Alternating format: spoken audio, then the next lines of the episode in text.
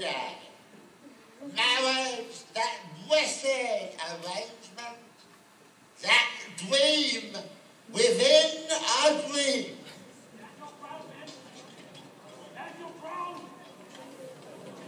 And love, uh, true love, True love, or as St. Paul calls it, the most excellent way. Here's the thing I showed that video clip because I think it's a classic scene from a wonderful film. And if you've never seen The Princess Bride, you absolutely should. But also, I showed it because we've all, we've all heard 1 Corinthians 13 read at weddings. And I'm actually fine with this being a wedding reading. Wow. Sounded just like it. Marriage. That wasn't in my notes. Sorry. Pure failure. I'm actually fine with this being a wedding reading. For in the final analysis, only true love, as defined by God, could ever, ever possibly make a marriage work. However, here's the problem. The final analysis of this passage, that true love is divinely self sacrificial and has nothing to do with gushy sentiment, is often not why the passage is read at weddings. It is mostly read at weddings because it sounds so beautiful and on the surface seems quite romantic, but when read that way out of context and simply for its ascetic beauty and gushy sentiment, we can be led to think that Paul's intentions were to write a lyrical ode to the wonder of an abstract idea called love. But for Paul, there is nothing abstract about love. He writes Love is not an idea for Paul, not even a motivating factor for behavior. It is behavior. To love is to act. Anything short of action is not love at all. Love is primary for Paul because it has already been given concrete expression in the coming of Jesus Christ to die for the sins of the world. And Witherington adds, Though it is a brilliant piece of writing that exalts love, it is used in a deliberative argument to exhort the Corinthians to let love be their guiding principle in all that they say and do. We are finally here. After 44 weeks of exploring this exceptional letter of St. Paul's, we've arrived at this masterpiece that I've been so anxious and excited to get to. I believe this is not only the center of this letter, I believe it's the center of Paul's entire library, and at some level, this is the center of our entire scripture that we have. Since we began this series in Corinthians, we have encountered through the book, directly and indirectly, stated in the positive and in the negative, over and over again, this theme of love as defined by Jesus Christ, and Paul's insistence that to be a Christian is to love. All right, here's some of the references that we've looked at so far. I appeal to you, brothers and sisters, in the name of our Lord Jesus Christ, that all of you agree with one another in what you say, and that there be no divisions among you, but that you be perfectly united in mind and thought. We preach Christ crucified. Paul said, For I resolved to know nothing while I was with you except Jesus Christ and Him crucified. We have the mind of Christ. This is stated in the negative. There is jealousy and quarreling among you. That's the Corinthian way. We are fools for Christ. When we are cursed, we bless. When we are persecuted, we endure it. When we are slandered, we answer kindly. That's the most excellent way. Knowledge puffs up while love builds up. No one should seek their own good, but the good of others. follow my example as I follow the example of Christ. Now, to each one, the manifestation of the Spirit is given for the common good, so that there should be no division in the body, but that its parts should have equal concern for each. Paul has been dealing with problem after problem in Corinth that we've seen. And we have learned that despite the different details of those problems, and there are many problems and they all have their own details, the consistent underlying issue in Corinth was this lack of true love that they had for each other. And what has been really interesting to discover, and what Paul is most aggressively fighting, and I might add, what makes this letter of such vital importance to Christians today, is that this loveless behavior within the Corinthian community is all happening under the pretense of Christianity. Many of these folks acting in this way are not doing so because they are not Christians, but because their understanding of Christianity does not include this foundational truth love God, love others. Fee writes, they have a spirituality that has religious trappings, asceticism, knowledge, tongues, but has abandoned rather totally, genuinely Christian ethics with its supremacy of love. And one of the most challenging things as we go through this passage over the next few weeks that we're all going to deal with, if we're being honest with ourselves and we're approaching it authentically, is that we all hold to a Christianity that at times has abandoned the supremacy of love. We all have that. Parts of our faith, if when we're really honest, have all abandoned the supremacy of love, just as the Corinthians did. Paul has slowly and methodically and purposefully built up his arguments against the Corinthians until, until he delivers this epic summary of his indictment of their understanding of Christianity and a most beautiful defense of his understanding of Christianity. The Corinthians way is not working. And we've seen that. You read Corinth, you know the Corinthian way isn't working. And so Paul says, well, let's, here is the most excellent way, the way of Jesus Christ.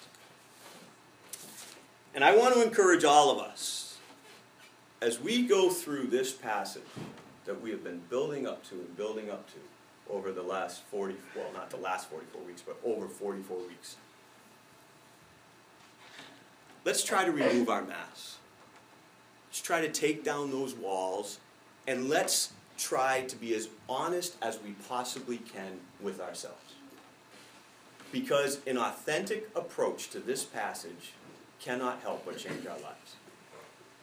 Can't. At minimum, at minimum, if we're honest, this will expose in all of us ways in which we do not truly love others, often right in our own families. And at best, this will drive us to our knees. So, as maybe finally to surrender to the transformation God offers when we sincerely want to be like Jesus Christ. It's not easy to hear what Paul says here. But if this is the heart of Christianity, and I think it is, can we really risk not trying to hear it?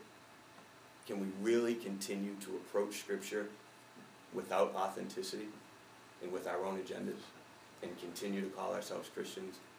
I don't know. But to start with, we should probably ask ourselves a question. What is love? Baby, don't hurt me. AJ? I need him to sing for us. All right, that's enough of that. Stop already. Stop. Wow. It's supposed to work better than that. The word Paul uses here is rather unique. Agape. Now, many of us brought up in the church have heard the traditional breakdown of love in the ancient Greek, right? Eros, a passionate, desiring sexual love. Philia, friendship, family, community love. And agape, sacrificial, unconditional God's love. Here's the thing. While in the end, this breakdown can work, it can work in the end. The way it can be presented to us is sometimes not exactly consistent with good scholarship. It's a bit more complicated than this breakdown, which is often presented as just a word study in the Greek. Okay? It, it, it's more complicated for a couple reasons. Number one, in classical Greek, the first two words are really the primary words used for love. Agape is was one of a number of much lesser used words with very ambiguous meanings in all of those words. So this really isn't this isn't an accurate study, Greek word study. Okay? Number two, the black and white distinction that we tend to give, the first two, the, the primary ones, eros and philia, they're not so black and white in classical Greek as we want to be led to believe. And the perfect example of that is Plato. Plato often used er- eros uh, in a decidedly non-sexual way for attraction to beauty that had nothing to do with sexuality, etc. Which is why in modern times we have that term platonic relationship, right?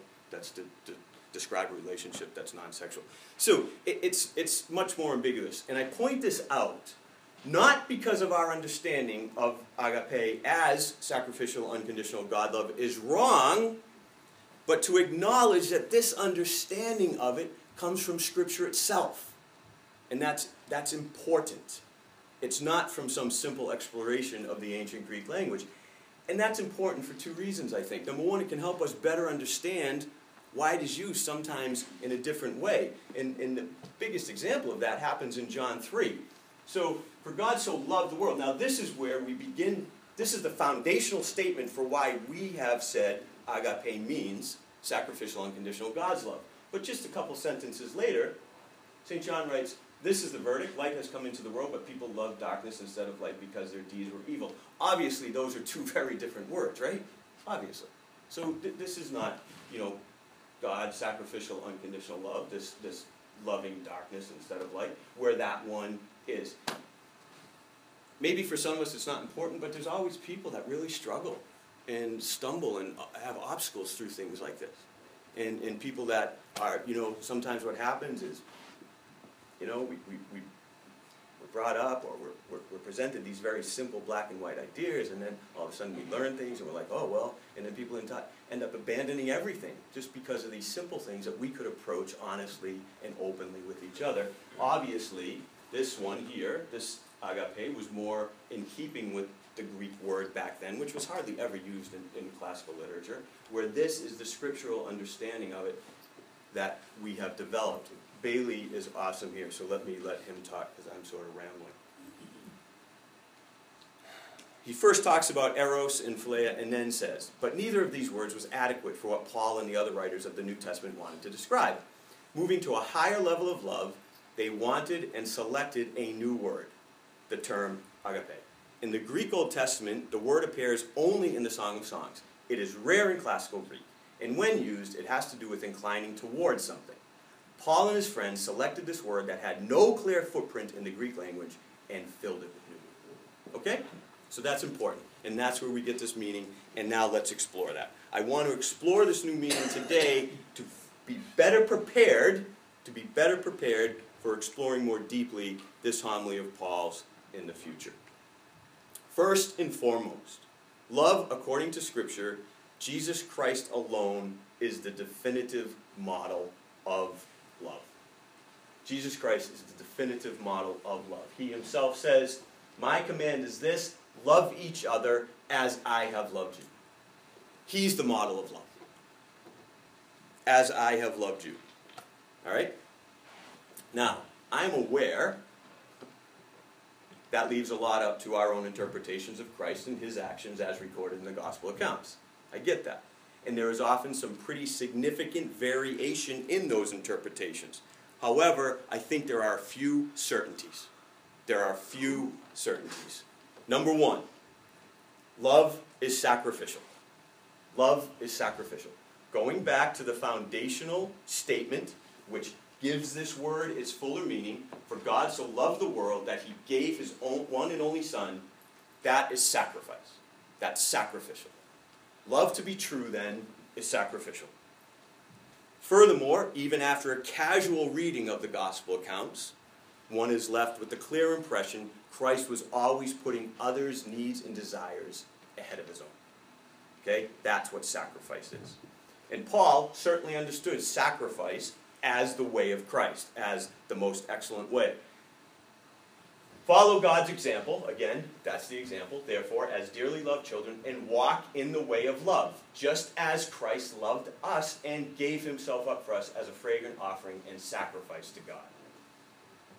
He wrote to the Philippians this the classic hymn to humility. Have this mind, same mindset as Jesus Christ, there's he's the model, who being in very nature God, did not consider equality with God something to be used to his own advantage Rather, he made himself nothing by taking the very nature of a servant, being made in human likeness, and being found in appearance as a man. He humbled himself by becoming obedient to death, even death on a cross. Sacrifice. And the verse that we have continually returned to through our study here in 1 Corinthians no one should seek their own good, but the good of others. That's sacrifice. You're, when you sacrifice your own good for the good of others, right? Okay, so true love is sacrificial. Number two, love, according to Scripture, is unconditional. Unconditional. Again, let's start with the foundational statement where we come to understand love. For God so loved the world that he gave his only Son. Okay? And Paul helps us understand what was going on here when he writes, God demonstrates his own love for us. While we were still sinners, Christ died for us. While we were still sinners. God's love, unconditional. Okay? And further, Paul develops it who shall separate us from the love of Christ? For I am convinced that neither death nor life nor anything else in all creation will be able to separate us. Nothing can separate us. There's no conditions on God's love for us. Now, here's the thing I am very aware that within Christianity today, there is a massive, massive debate on whether or not God's love is unconditional. But the more I have studied that debate and read both sides of it, the more I'm coming to understand they're not debating God's love at all. This is an age old debate in which two massive sides of Christianity are debating the character of God. It's been going on for about 500 years. That's what they're debating. They're not debating God's love at all. What's happening is they're using semantics. So, those on the side that God's love is not unconditional, here's how the argument goes. Number one, they'll point to the fact that you don't find the term unconditional love in the Bible, which, okay, but there's a lot of things we apply to God that aren't exactly right there in Scripture that way. And second, they're playing semantics. And this is the semantic that they're playing. What they're playing is, is we have a freedom and a responsibility to respond to God's love for us. But that's not a condition. That's not a condition at all. God gave us His love while we didn't do anything, while we were sinners, while we were his enemies. Whether or not we ever receive that, respond to it, that's our doing, but that's not a condition. Does that make sense? Okay? So the best example I've used here, I've used often, and I like this example, I haven't found really a better one. If I have a million dollars and I want to give it to you, and I bury it in your backyard, AJ, I've given you a million bucks. If you never dig it up and use it, that's not my problem. There was no conditions on me giving it to you. I've given it to you. God has loves everybody. There is no condition on God's love for us. Our response to it, well, that's a different thing. And then third, so love is sacrificial, true love is sacrificial, true love is unconditional, and true love is without prejudice. This is slightly different than unconditional. It just it even makes it broader. It is for everyone. Okay? True love is without prejudice. It is for everyone. So let's go back again and start with our foundational statement on where we understand true love according to Scripture. For God so loved the world. I, I, I, I've read through so many different word studies here. You can't define world as excluding anyone. Though it's done. Though it's done. I've read books on this one word not meaning everyone. Yeah, you can't. For God so loved everyone, is what this statement means. All right? But Christ was even clearer on his complete lack of prejudice to love when he said this I tell you, love your enemies and pray for those who persecute you. And this is where it gets tough. Tito's starting to squirm. And he's thinking, not again. Why does it keep going back to love your enemies? But I didn't write it, Tito. Okay? And here we go. That's, it's a long one, but this is Jesus talking. I think we should spend some time reading it together. Love your enemies, do good to those who hate you, bless those who curse you, pray for those who mistreat you. If someone slaps you on one cheek, turn to them the other also. If someone steals from you, takes your coat, do not withhold your shirt from them. Give to everyone who asks you and if anyone takes what belongs to you, do not demand it back. But love your enemies. Do good to them, and lend them without expecting to get anything back. Then your reward will be great, and you will be children of the Most High, because He is kind to the ungrateful and wicked. Be merciful, just as your Father is merciful. I am convinced of one thing all of the major theologies in Christianity in which we argue and debate back and forth, I believe were birthed because of this statement. because we as human beings completely and utterly reject this. And so we needed a loophole. And I'm not saying this was something that consciously happened, but the unconscious is very powerful. We needed a loophole around this. And what's the best loophole around this? Creating a God who hates his enemies. And once you have a God who hates enemies, you now have the biggest loophole in the world that you can drive through to hate yours.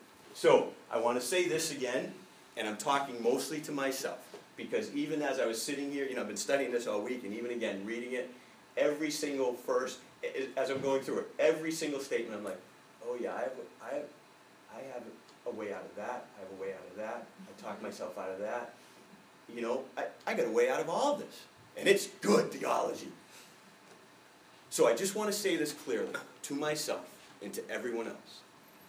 When you stand opposed to loving your enemy, no matter how horrific he is, you stand opposed to God. And no matter what Christian theologian wrote it, no matter what Christian celebrated author said it, no matter what pastor stands in the pulpit and says you can hate your enemies, all I'm telling you is this it's not Christian. And I'm not mad at you guys. I am talking to myself. It is a loophole that we have inserted into Scripture because we have created a God who hates his enemies. He doesn't. Scripture's clear. And the next time you want to walk through that loophole, remind yourself of Paul's words. He died for you and me while we were his enemies. If he hates his enemies, then he hates us. It's not Christian. Do it. I do it. There's good reasons to do it.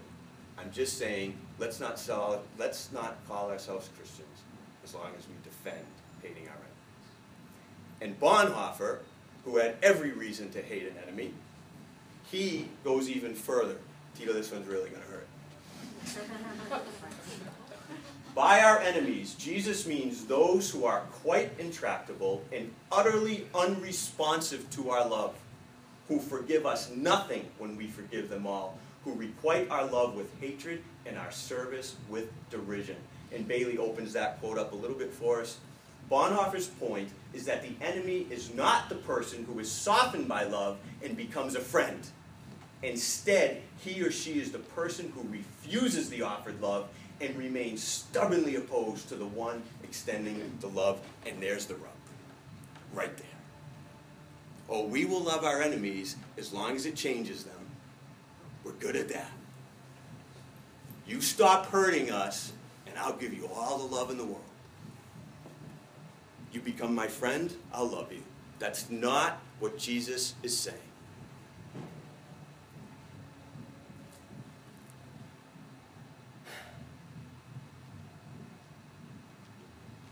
Jesus is saying, love our enemies and forgive those who hurt us, even when they remain enemies and continue to hurt us.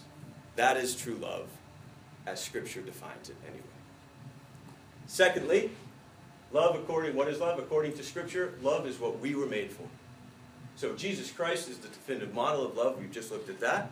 Secondly, love according to Scripture is ultimately what we were made for. The commandments of God define the way of human life. And Jesus said very clearly, Love the Lord your God with all your heart, and with all your soul, and with all your mind. This is the first and greatest commandment, and the second is like it love your neighbor as yourself. All the law and the prophets hang on these two commandments. Paul almost repeated this word for word when he wrote to the Romans Whoever loves others has fulfilled the law the commandments. You shall not commit adultery, you shall not murder, you shall not steal, you shall not covet, and whatever, whatever other command there may be are summed up in this one command love your neighbor as yourself. By the way, this is where the Cana vision statement comes from. Love God, love others, everything else is just a footnote. It's just a rephrasing of St. Paul. It's not something I made up.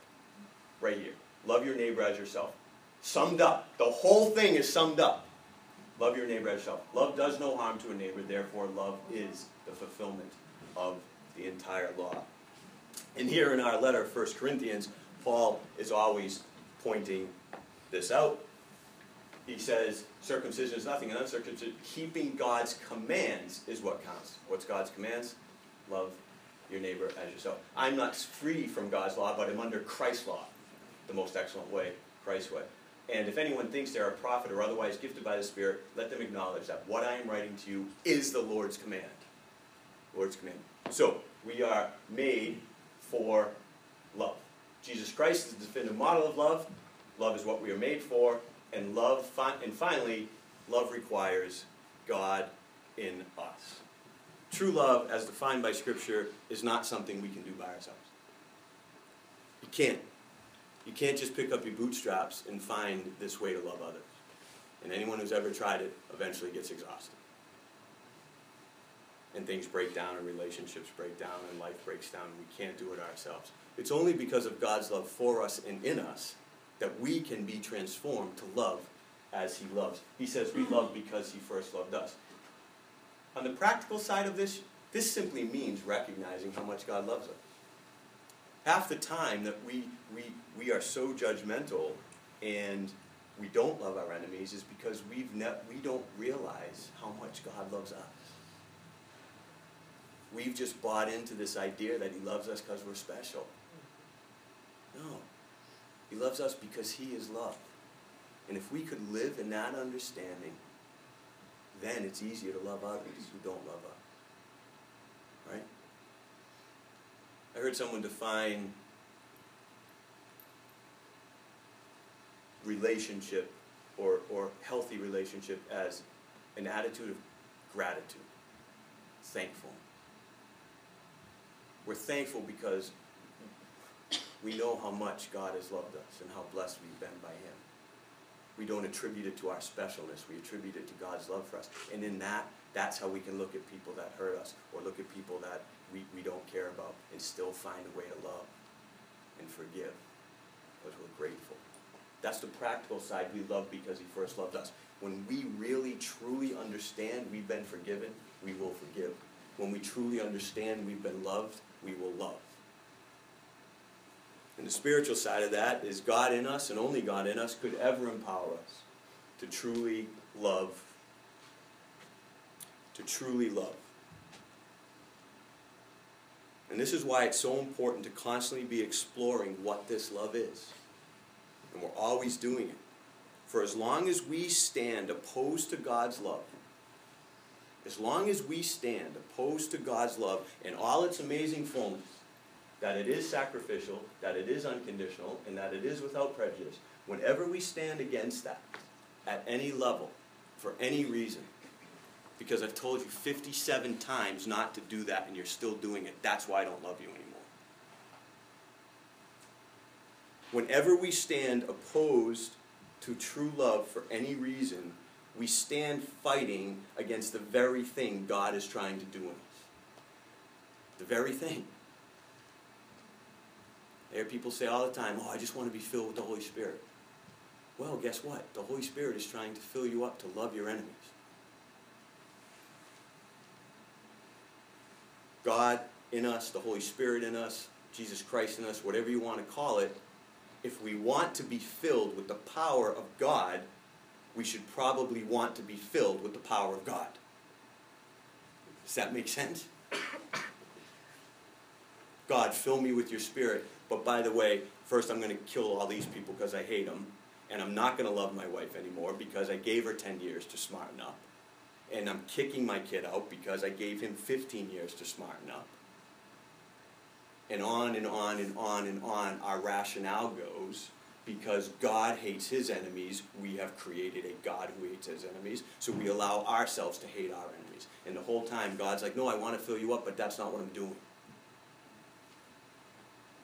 He's got a train going somewhere. And when we get on a train going in the other direction, we're not going where God's going.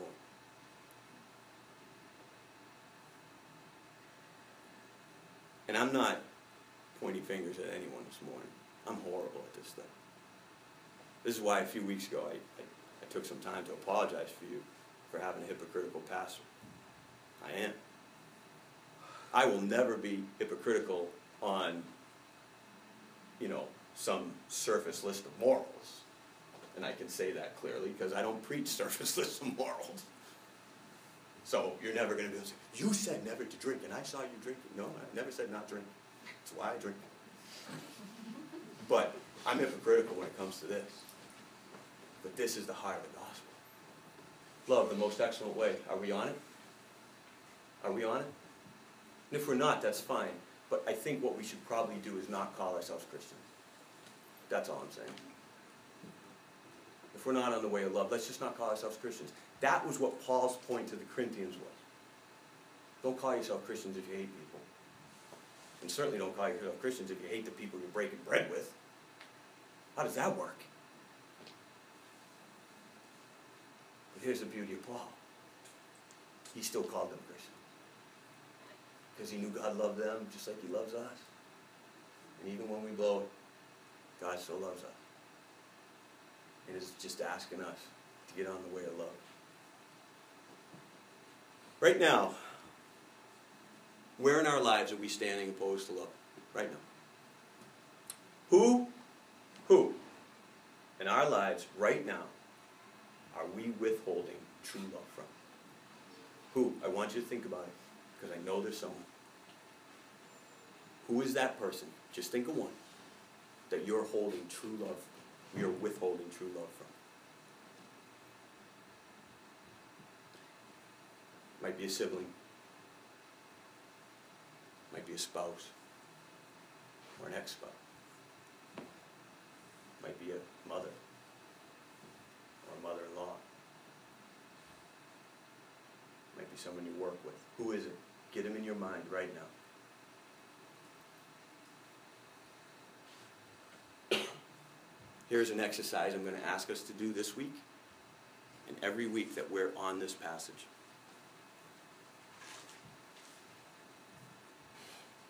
Let's read verses 4 through 8 of 1 Corinthians 13 every day.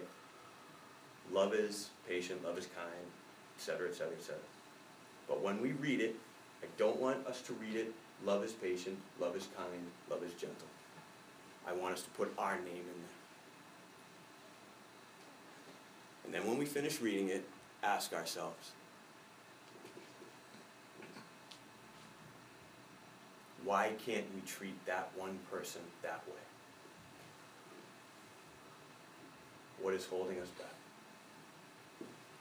Why are we standing opposed to true love with that person?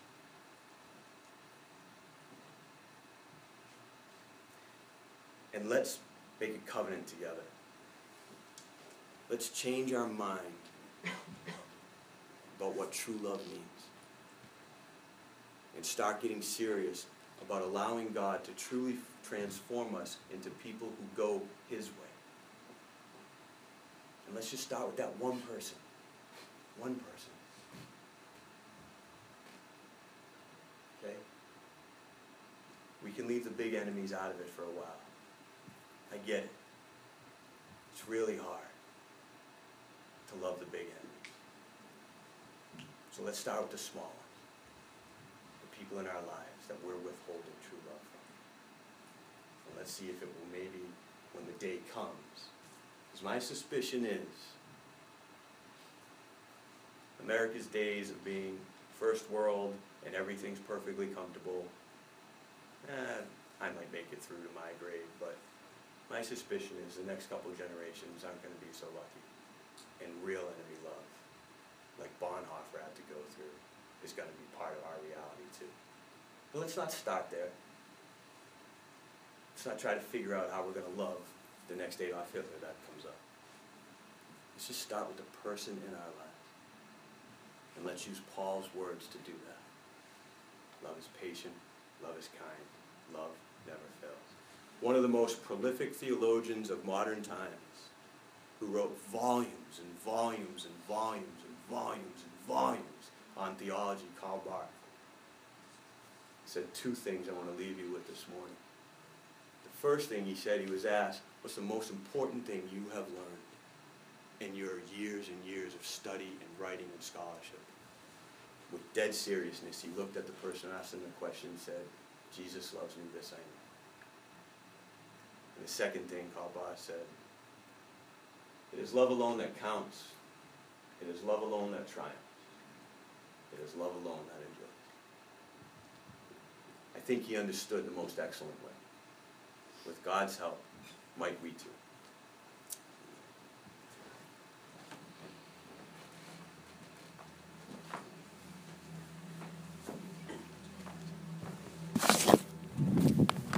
Love